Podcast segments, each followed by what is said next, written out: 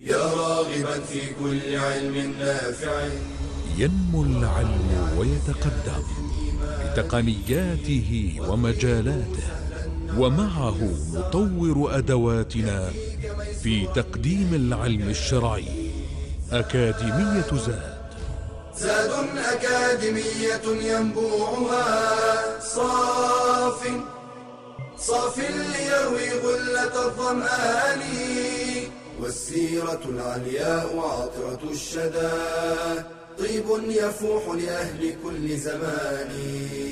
بشرى لنا زاد أكاديمية للعلم كالأزهار في البستان. إن الحمد لله نحمده ونستعينه ونستغفره ونستهديه ونعوذ بالله من شرور أنفسنا وسيئات أعمالنا. من يهده الله فلا مضل له ومن يضلل فلا هادي له وأشهد أن لا إله إلا الله وحده لا شريك له وأشهد أن نبينا وحبيبنا وقدوتنا محمدا عبد الله ورسوله. ما ترك شيئا من الخير إلا ودلنا عليه ولا شيئا من الشر إلا وحذرنا منه تركنا على المحجة البيضاء ليلها كنهارها لا يزيغ عنها إلا هالك. جزاه الله عنا خير ما جزى نبيا عن امته اللهم صل وسلم وبارك على عبدك ورسولك محمد وآله وصحبه أجمعين أما بعد فحياكم الله إخواني وأخواتي من طلاب وطالبات العلم الشرعي في برنامج أكاديمية زاد هذا البرنامج العلمي المبارك في هذه الدورة الثانية وفي هذا المستوى الثالث من دراسة السيرة النبوية على صاحبها أفضل الصلاة وأتم التسليم. آه، ندرس في المستوى الأول سيرة المصطفى صلى الله عليه وسلم حياته وغزواته وندرس في المستوى الثاني شمائله وخصائصه صلى الله عليه وسلم وندرس في هذا المستوى المستوى الثالث تعاملات النبي عليه الصلاة والسلام مع كافة شرائح آه، الناس الذين يتعامل معهم بدءا بأهله زوجاته أبنائه بناته أحفاده جيرانه أقاربه. واليوم بإذن الله سبحانه وتعالى في هذا اللقاء نتحدث عن تعامل النبي صلى الله عليه وسلم مع فئة من فئات المجتمع وهي فئة الفقراء فئة الفقراء. لا يخلو مجتمع من المجتمعات من وجود هذه الفئة وهي الفئة التي كتب الله عز وجل عليها آه، أن تعيش شيئا من النقص في ما يتعلق باحتياجاتها الأساسية. فكل من يعني وجد نقصا في احتياجاته الأساسية واحتياجات من يعوله فهو من الفقراء والمساكين وهذا الفقر آه، يكتبه الله عز وجل على من يشاء من عباده آه، لحكمة قضاها الحكيم الخبير سبحانه وتعالى الذي يفعل ما يشاء ويحكم ما يريد آه، لا معقب لحكمه سبحانه وتعالى وهو سريع الحساب.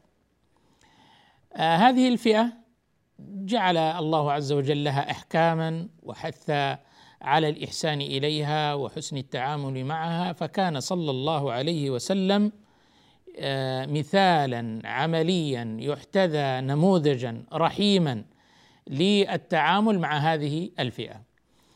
لو أردنا يعني القضاء على الفقر مثلا كمشكلة عالمية فإن من أراد أن يتعامل مع هذه القضية الاجتماعية الاقتصادية في نفس الوقت وأراد أن يبحث عن منهج وطريقة وأسلوب لمعالجة هذه المشكلة الكبرى فإنه يجد هذا الحل كاملا وافيا في هذه الشريعة الغراء على صاحبها أفضل الصلاة وأتم التسليم.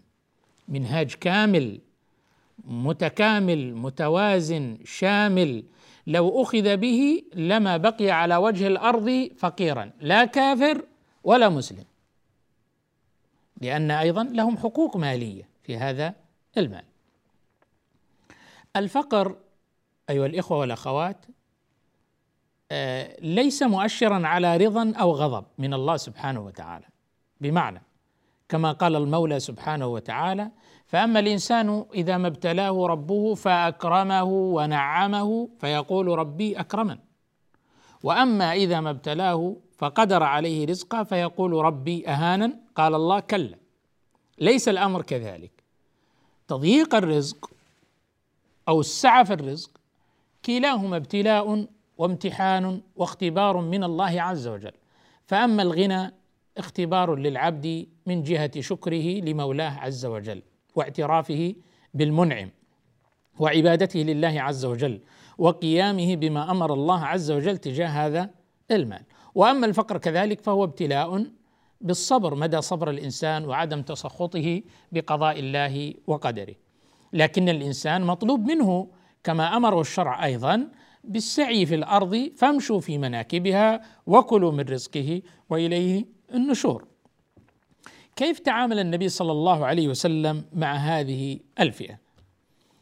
من التعاملات النبوية مع الفقراء أنه كان صلى الله عليه وسلم يتفقدهم ويسأل عن أحوالهم كان يتفقدهم بمعنى أنه يسأل عنهم أين فلان أين فلانة يسأل عن ذلك الفقير ذلك الرجل الذي لا يؤبه به تلك المرأة التي لا يؤبه بها يسأل عن أولئك الفقراء ويبحث عنهم ويتفقد أحوالهم وهذا من كمال تواضعه صلى الله عليه وسلم وأيضا من كمال حرصه على أمته صلى الله عليه وسلم وأيضا من كمال رحمته وشفقته بأبي وأمي في تعامله مع آه، أصحابه وأمته عليه الصلاة والسلام. مما روي في ذلك حديث أبي هريرة رضي الله عنه أن امرأة سوداء كانت تقم المسجد أي كانت تكنس المسجد النبوي وتنظفه من من مما يعلق به. ففقدها الرسول صلى الله عليه وسلم يوما. ما ما رأى هذه المرأة؟ فسأل عنها هنا الشاهد. تفقد سؤال عن هؤلاء الضعفاء عن هؤلاء الفقراء عن هؤلاء المساكين عن هؤلاء المهمشين الذين ربما لا يؤبه بهم ولا يسأل عنهم ولا يتفقدهم أحد. لكن صاحب القلب الرحيم بأبي هو وأمي صلى الله عليه وسلم الشفيق الرحيم بأمتي يسأل عنها فسأل عنها فقالوا لها ماتت يا رسول الله. فقال أفلا كنتم آذنتموني؟ هلا أعلمتموني؟ هلا أخبرتموني؟ فكأنهم صغروا يعني أمرها ويعني أنها يعني امرأة فقيرة وبسيطة والأمر يعني الحمد لله على قضائي وقدري وصلي عليها. يعني فكأنهم لم يعطوها قدرا ولم يجعلوا لأمر هذا ذا مكانة. فقال صلى الله عليه وسلم دلوني على قبرها فذهب إليها فدلوه فصلى عليها ثم دعا لها. قال صلى الله عليه وسلم إن هذه القبور مملوءة ظلمة على أهلها وإن الله ينورها عليهم أو لهم بصلاتي عليهم. أخرجه مسلم. تأمل تأملي في هذا الموقف العظيم في هذا الحديث. يتفقد تلك المرأة عملها عمل بسيط وهو تنظيف المسجد أو كناسة المسجد يكنس تكنس المسجد وتنظفه. هذا عمل مما يتقرب به إلى الله. أنت تتعامل مع الله عز وجل. كان العمل هذا كبير أو كان هذا العمل صغير.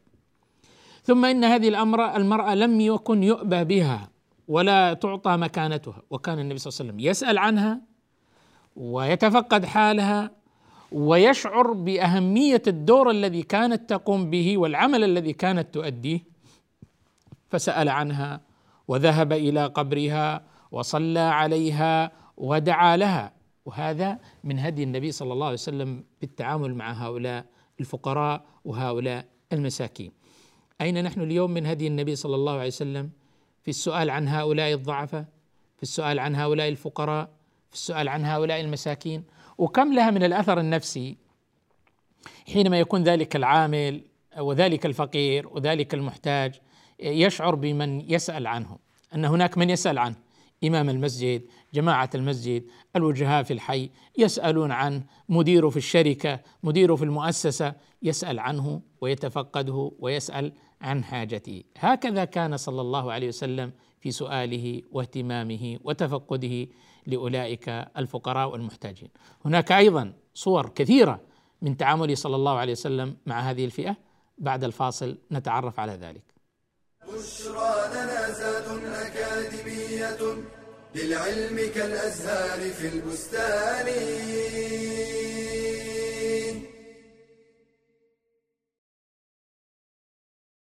الملائكة خلق من عباد الله خلقهم عز وجل من نور وأوجدهم لعبادته وطاعته فبحمده يسبحون ولأوامره مطيعون. لا يعصون الله ما أمرهم ويفعلون ما يؤمرون. وهم خلق كثير لا يعلم عددهم إلا الله تعالى والإيمان بالملائكة أصل من أصول الاعتقاد لا يتم الإيمان إلا به. وهو يتضمن أربعة أمور. هي الإقرار الجازم بوجودهم وأنهم خلق من خلق الله مسخرون. الإيمان بأسماء من ثبت اسمه منهم كجبريل وميكائيل وإسرافيل وغيرهم عليهم السلام. الإيمان بأوصاف من ثبت وصفه منهم كما جاء في وصف جبريل عليه السلام بأن له ستمائة جناح قد سد بهم الأفق. الإيمان بأعمال من ثبت عمله منهم فجبريل عليه السلام موكل بالوحي وملك الموت موكل بقبض الأرواح وإسرافيل موكل بالنفخ في الصور وميكائيل موكل بالمطر. ومنهم الموكل بحفظ العبد في حله وترحاله وفي كل أحواله وهم المعقبات الذين قال الله في شأنهم له معقبات من بين يديه ومن خلفه يحفظونه من أمر الله. ومن الملائكة حملة العرش ومنهم زوار البيت المعمور. قال النبي صلى الله عليه وسلم فرفع للبيت المعمور. فسألت جبريل فقال هذا البيت المعمور. يصلي فيه كل يوم سبعون ألف ملك. إذا خرجوا لم يعودوا إليه آخر ما عليهم. ومن الملائكة الكرام الكاتبون وهم الموكلون بحفظ عمل العبد وكتابته من خير أو شر. فاحرص على سلامة إيمانك بالملائكة من كل شائبة. ومن عاد أحدا من ملائكة الله فقد صار عدوا لله. قال تعالى من كان عدوا لله وملائكته ورسله وجبريل وميكال فإن الله عدو للكافرين. بشرى لنا زاد أكاديمية للعلم كالأزهار في البستان. الحمد لله. ذكرنا كيف كان من هدي النبي صلى الله عليه وسلم في التعامل مع الفقراء والمحتاجين وهؤلاء الضعفاء أنه كان يتفقدهم كان يسأل عنهم إذا غابوا. وأيضا كان عليه الصلاة والسلام يسعى في قضاء حوائج المحتاج منهم. يسعى بنفسه عليه الصلاة والسلام.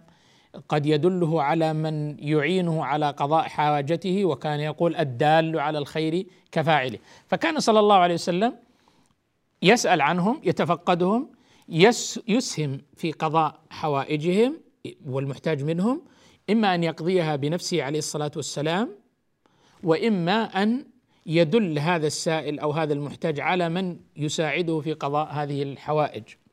فمن ذلك أن أسماء بنت أبي بكر رضي الله عنها قالت تزوجني الزبير وما له في الأرض من مال ولا مملوك ولا شيء غير ناضح وغير فرسه. فكنت اعلف فرسه وأستقي الماء فلم يكن من الخدمة شيء أشد علي من سياسة الفرس. كنت أحتش له وأقوم عليه وأسوسه.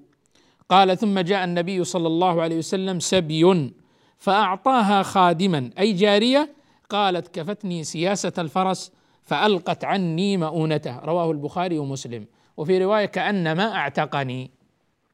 إذا أسماء بنت أبي بكر تعمل في بيتها وتعين زوجها في كثير من حوائجه ومن ذلك أنها كانت تسوس فرسه تعلف له وتطعم الفرس وتسوس الفرس بل أنها كانت تجمع النوى وتدق هذا النوى وتطعمه لهذا الفرس.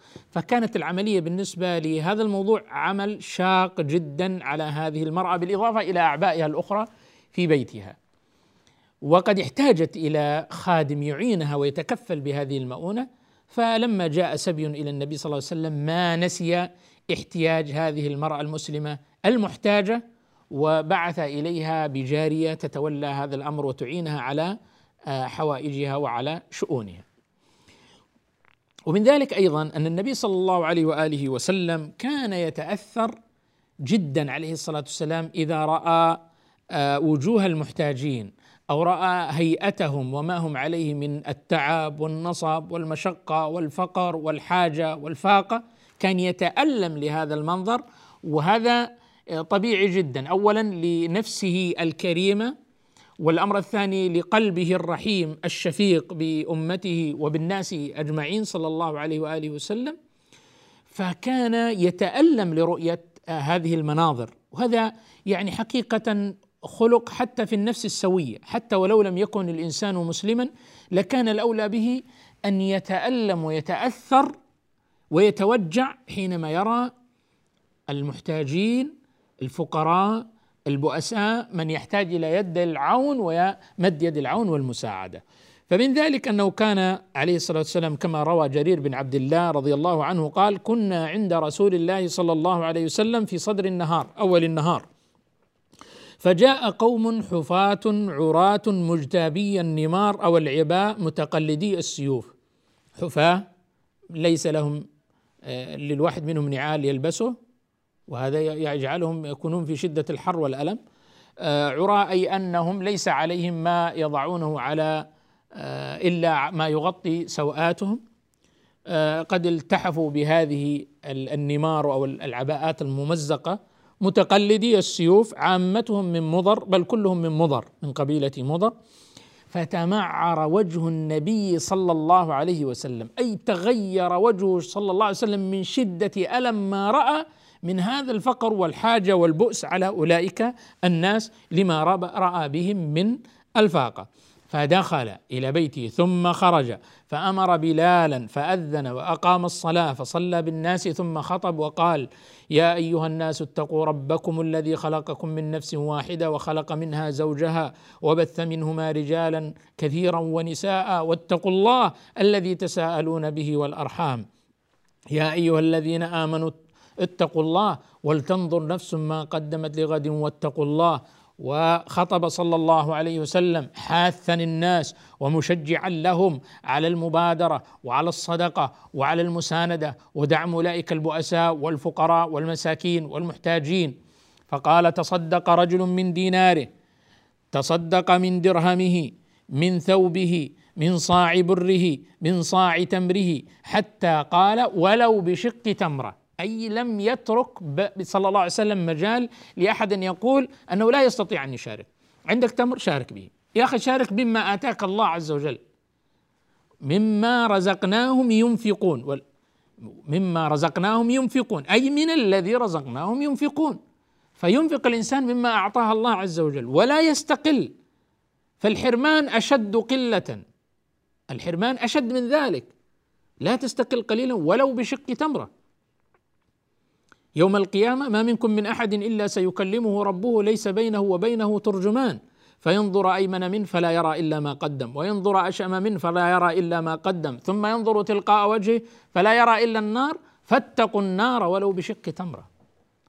فدعاهم صلى الله عليه وسلم للصدقة. فجاء رجل من الأنصار بادر يعني بصرة كادت كفه تعجز عنها بل قد عجزت. يعني كأنها صرة مليئة مليئة بمال أو مليئة بخير. قد يكون طعام قد يكون لباس قد يكون مال.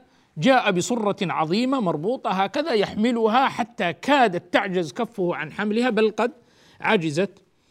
فلما رآها الناس هذا الأنصاري رأوا هذا الرجل المبادر هذا الرجل القدوة هذا الرجل الموفق تتابع الناس حتى يقول الصحابي رأيت كومين من طعام وثياب. اجتمع كوم من طعام وكوم من ثياب حتى رأيت وجه النبي صلى الله عليه وسلم يتهلل كأنه مذهبه أي كأن قطعة ذهب تتلألأ من هذا الفرح والسرور لأنه صلى الله عليه وسلم كان يفرح ويسر بالعمل الصالح كان يفرح ويسر بالمبادرات التي فيها إغاثة للملهوفين ومساعدة للفقراء والمساكين والمحتاجين كان يفرح بكل يد خيرة تمتد لتمسح دمعة أو لتمسح على رأس يتيم أو فقير أو مسكين أو أرملة أو محتاج تعينه.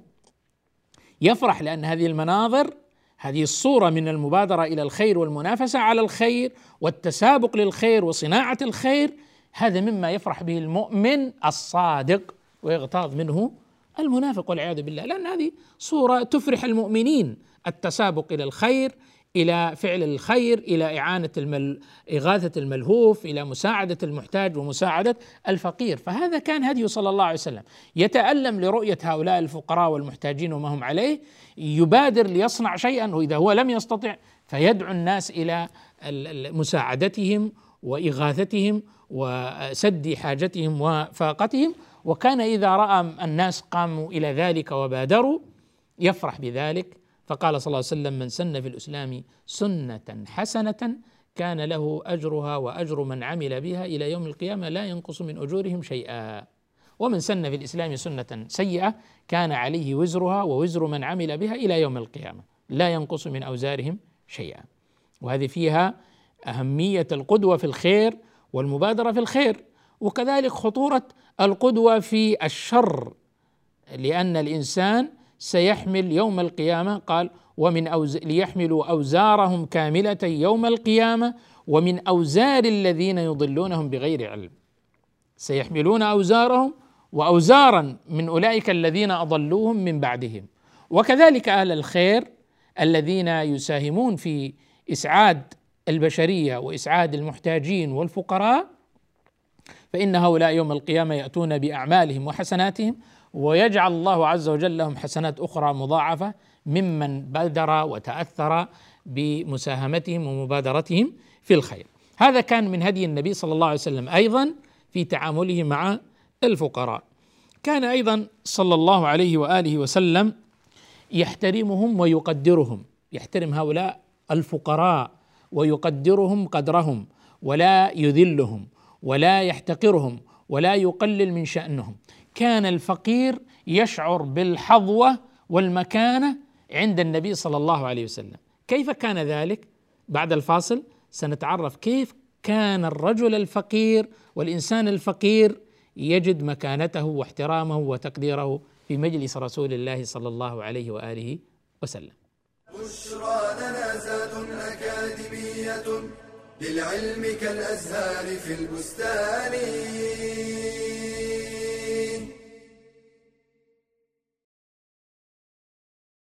يتميز الإنسان عن سائر المخلوقات بالعقل وباستخدامه في التفكر والتأمل يصل إلى الحقيقة. فالتفكر عبادة عظيمة لأنه موصل إلى الإيمان. قال جمع من الصحابة إن نور الإيمان التفكر. وسئلت أم الدرداء عن أفضل عمل أبي الدرداء فقالت التفكر والاعتبار.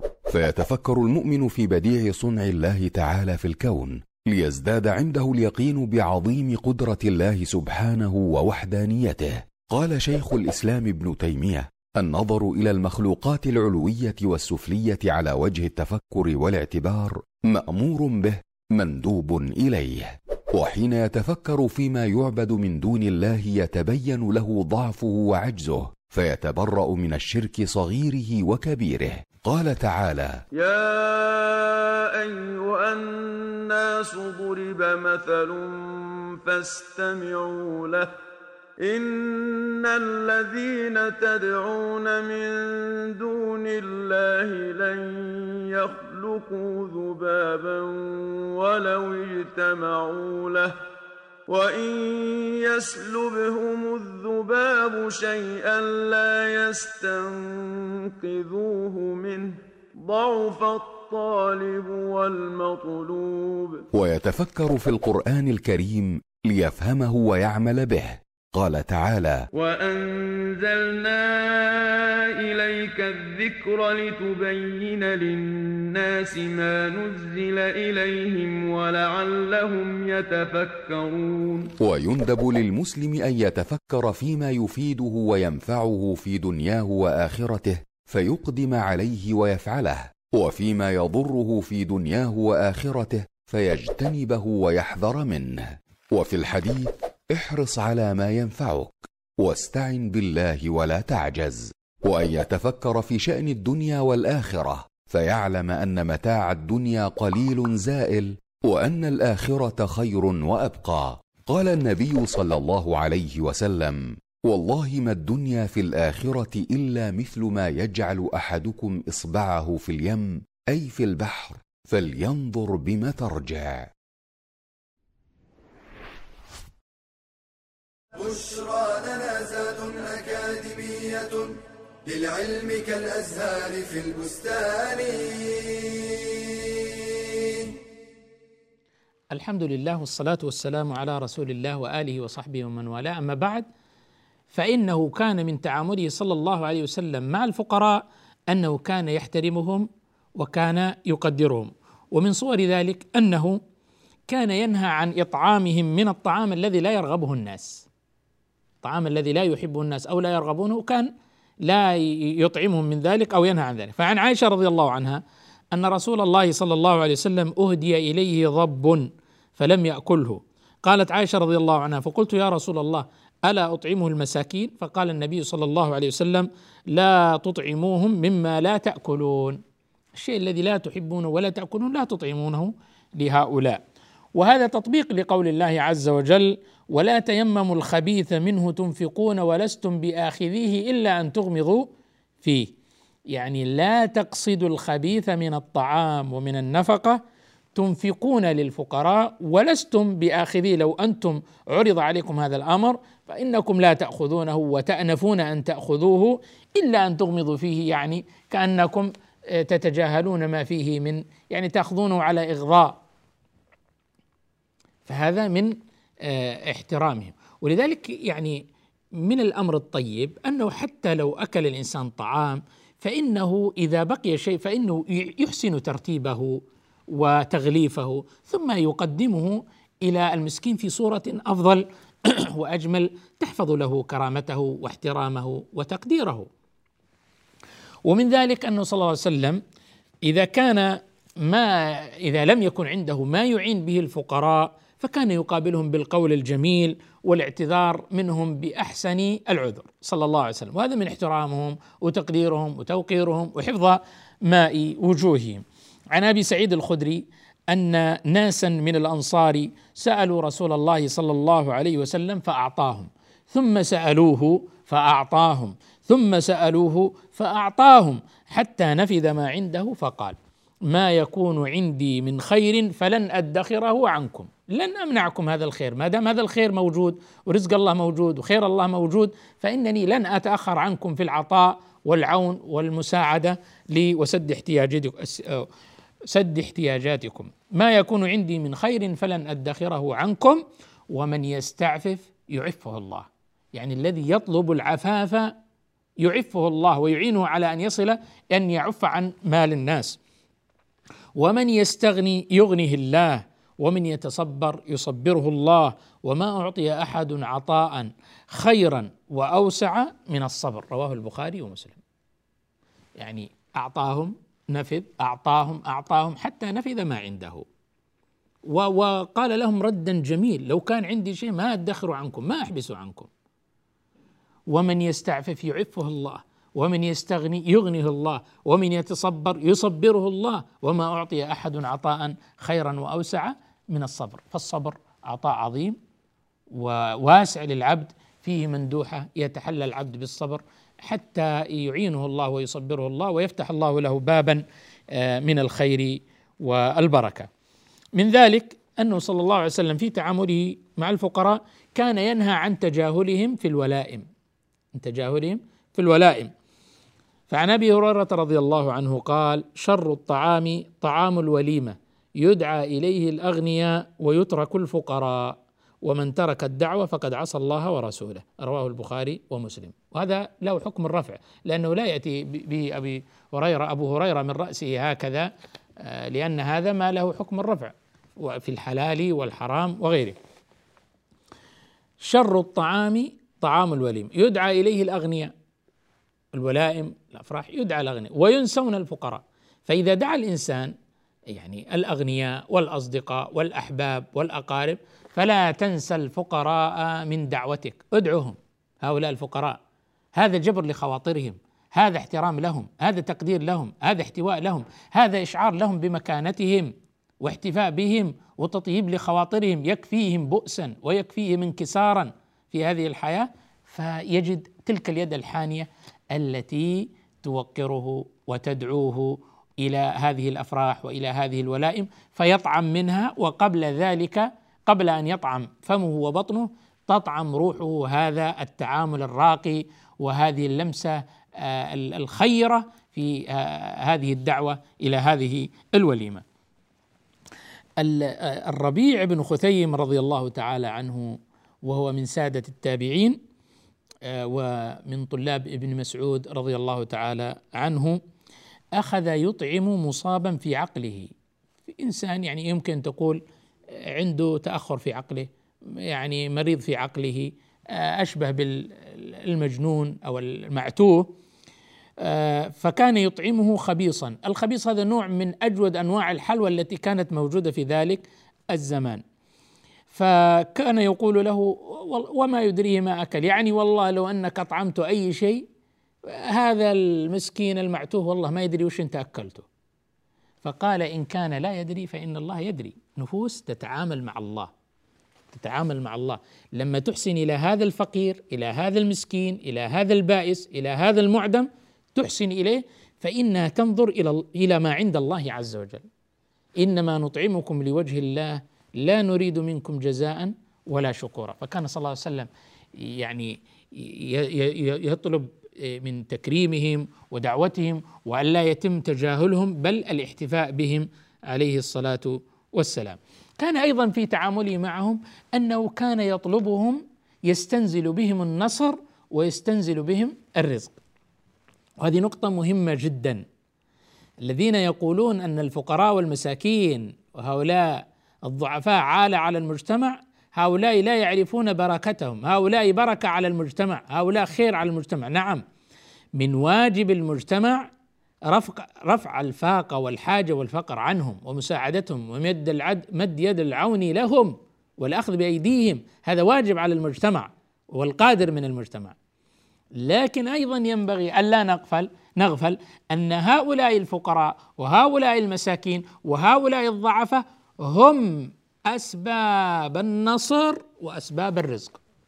إذا أردنا النصر فعلينا أن نحرص على هؤلاء الفقراء والمساكين والمحتاجين والضعفاء. وإذا أردنا الرزق ورغد العيش فايضا علينا بالعناية والاهتمام بهؤلاء الفقراء والمحتاجين والمعوزين والمساكين. كما في الحديث الصحيح أن النبي عليه الصلاة والسلام كان يقول أبغوني ضعفاءكم. أبغوني ضعفاءكم. إيتوني بهم. هاتوا هؤلاء. فإنما إنما أداة حصر وقصر. فإنما ترزقون وتنصرون بضعفائكم. رواه أبو داود وصححه الألباني. إنما تنصرون على أعدائكم بهؤلاء الضعفاء بهؤلاء الفقراء بهؤلاء أصحاب الفاقة والمحتاجين. وترزقون أسباب الرزق والرخاء الاقتصادي والبركات تدر بسبب هؤلاء الفقراء وسبب هؤلاء المساكين. وفي آه، الحديث الذي رواه النسائي وصححه الألباني أن النبي عليه الصلاة والسلام قال إنما ينصر الله هذه الأمة بضعيفها بضعيفها بدعوتهم وصلاتهم وإخلاصهم. هؤلاء الضعفاء فيهم انكسار فيهم فاقة فيهم بعد عن هذه الدنيا وتجافي عنها وعدم انغماس فيها وتعلق بالله وشدة لجوء إلى الله سبحانه وتعالى ويشعرون بحاجتهم إلى الله بشكل أعظم وأكبر من غيرهم. فيكون النصر إنما تنصرون وترزقون بضعفائكم بدعوتهم دعائهم وإخلاصهم وصلاتهم. فهذا سبب الخيرات والبركات والأرزاق الاهتمام بهؤلاء الضعفاء والعناية بهم. فأي يعني في أي دين أو تشريع أو نظام يقول لك أن عنايتك بهؤلاء الفقراء والمحتاجين والضعفاء سبب لتحقيق النصر والقوة وأيضا سبب للرزق والرخاء الاقتصادي والرخاء المجتمعي. أيضا عليه الصلاة والسلام كان من هديه في التعامل مع هؤلاء الفقراء أنه كان يجالسهم وكان يقترب منهم وكان لا يتكبر عليهم بأبي وأمي صلى الله عليه وسلم. لا يتكبر لا على غني ولا على فقير صلى الله عليه وسلم. وإنما كان يقرب هؤلاء الفقراء كان يجالسهم. بعض الناس يأنف من مجالسة هؤلاء الفقراء. والله يا أخي إذا أردت أن يلين قلبك وتزكو نفسك ويتطهر قلبك من كثير من الأدران والآفات والأمراض أمراض الكبر والعجب والغرور فعليك بمجالسة هؤلاء الفقراء وهؤلاء الضعفاء. يلين قلبك وترق نفسك ويرقى عند الله سبحانه وتعالى مكانك. وما تواضع لعبد لله إلا إلا رفعه. فالنبي صلى الله عليه وسلم كان يجالس هؤلاء الفقراء وكان يؤانسهم فكان يجالسهم ويأنس بهم بأبي هو صلى الله عليه وسلم. هدي النبي صلى الله عليه وسلم مع هؤلاء هدي عظيم ومتكاثر. هذه نبذة مختصرة من هديه في تعامله صلى الله عليه وسلم مع هذه الفئة التي أمرنا بالإحسان إليها والترفق بها ومؤانستها ومجالستها وتقديم يد العون إليها وأن نشعر أنهم بركة على المجتمع وأنما ننصر ونرزق بسبب هؤلاء الضعفة. وصلى الله وسلم وبارك على نبينا محمد وآله وصحبه أجمعين. يا راغبا في كل علم نافع متطلعا لزيادة الإيمان وتريد سهلا النوال ميسرا يأتيك ميسورا بأي مكان. زاد زاد أكاديمية ينبوعها صاف صاف ليروي غلة الظمآن. بشرى لنا بشرى لنا بشرى لنا زاد أكاديمية للعلم كالأزهار في البستان.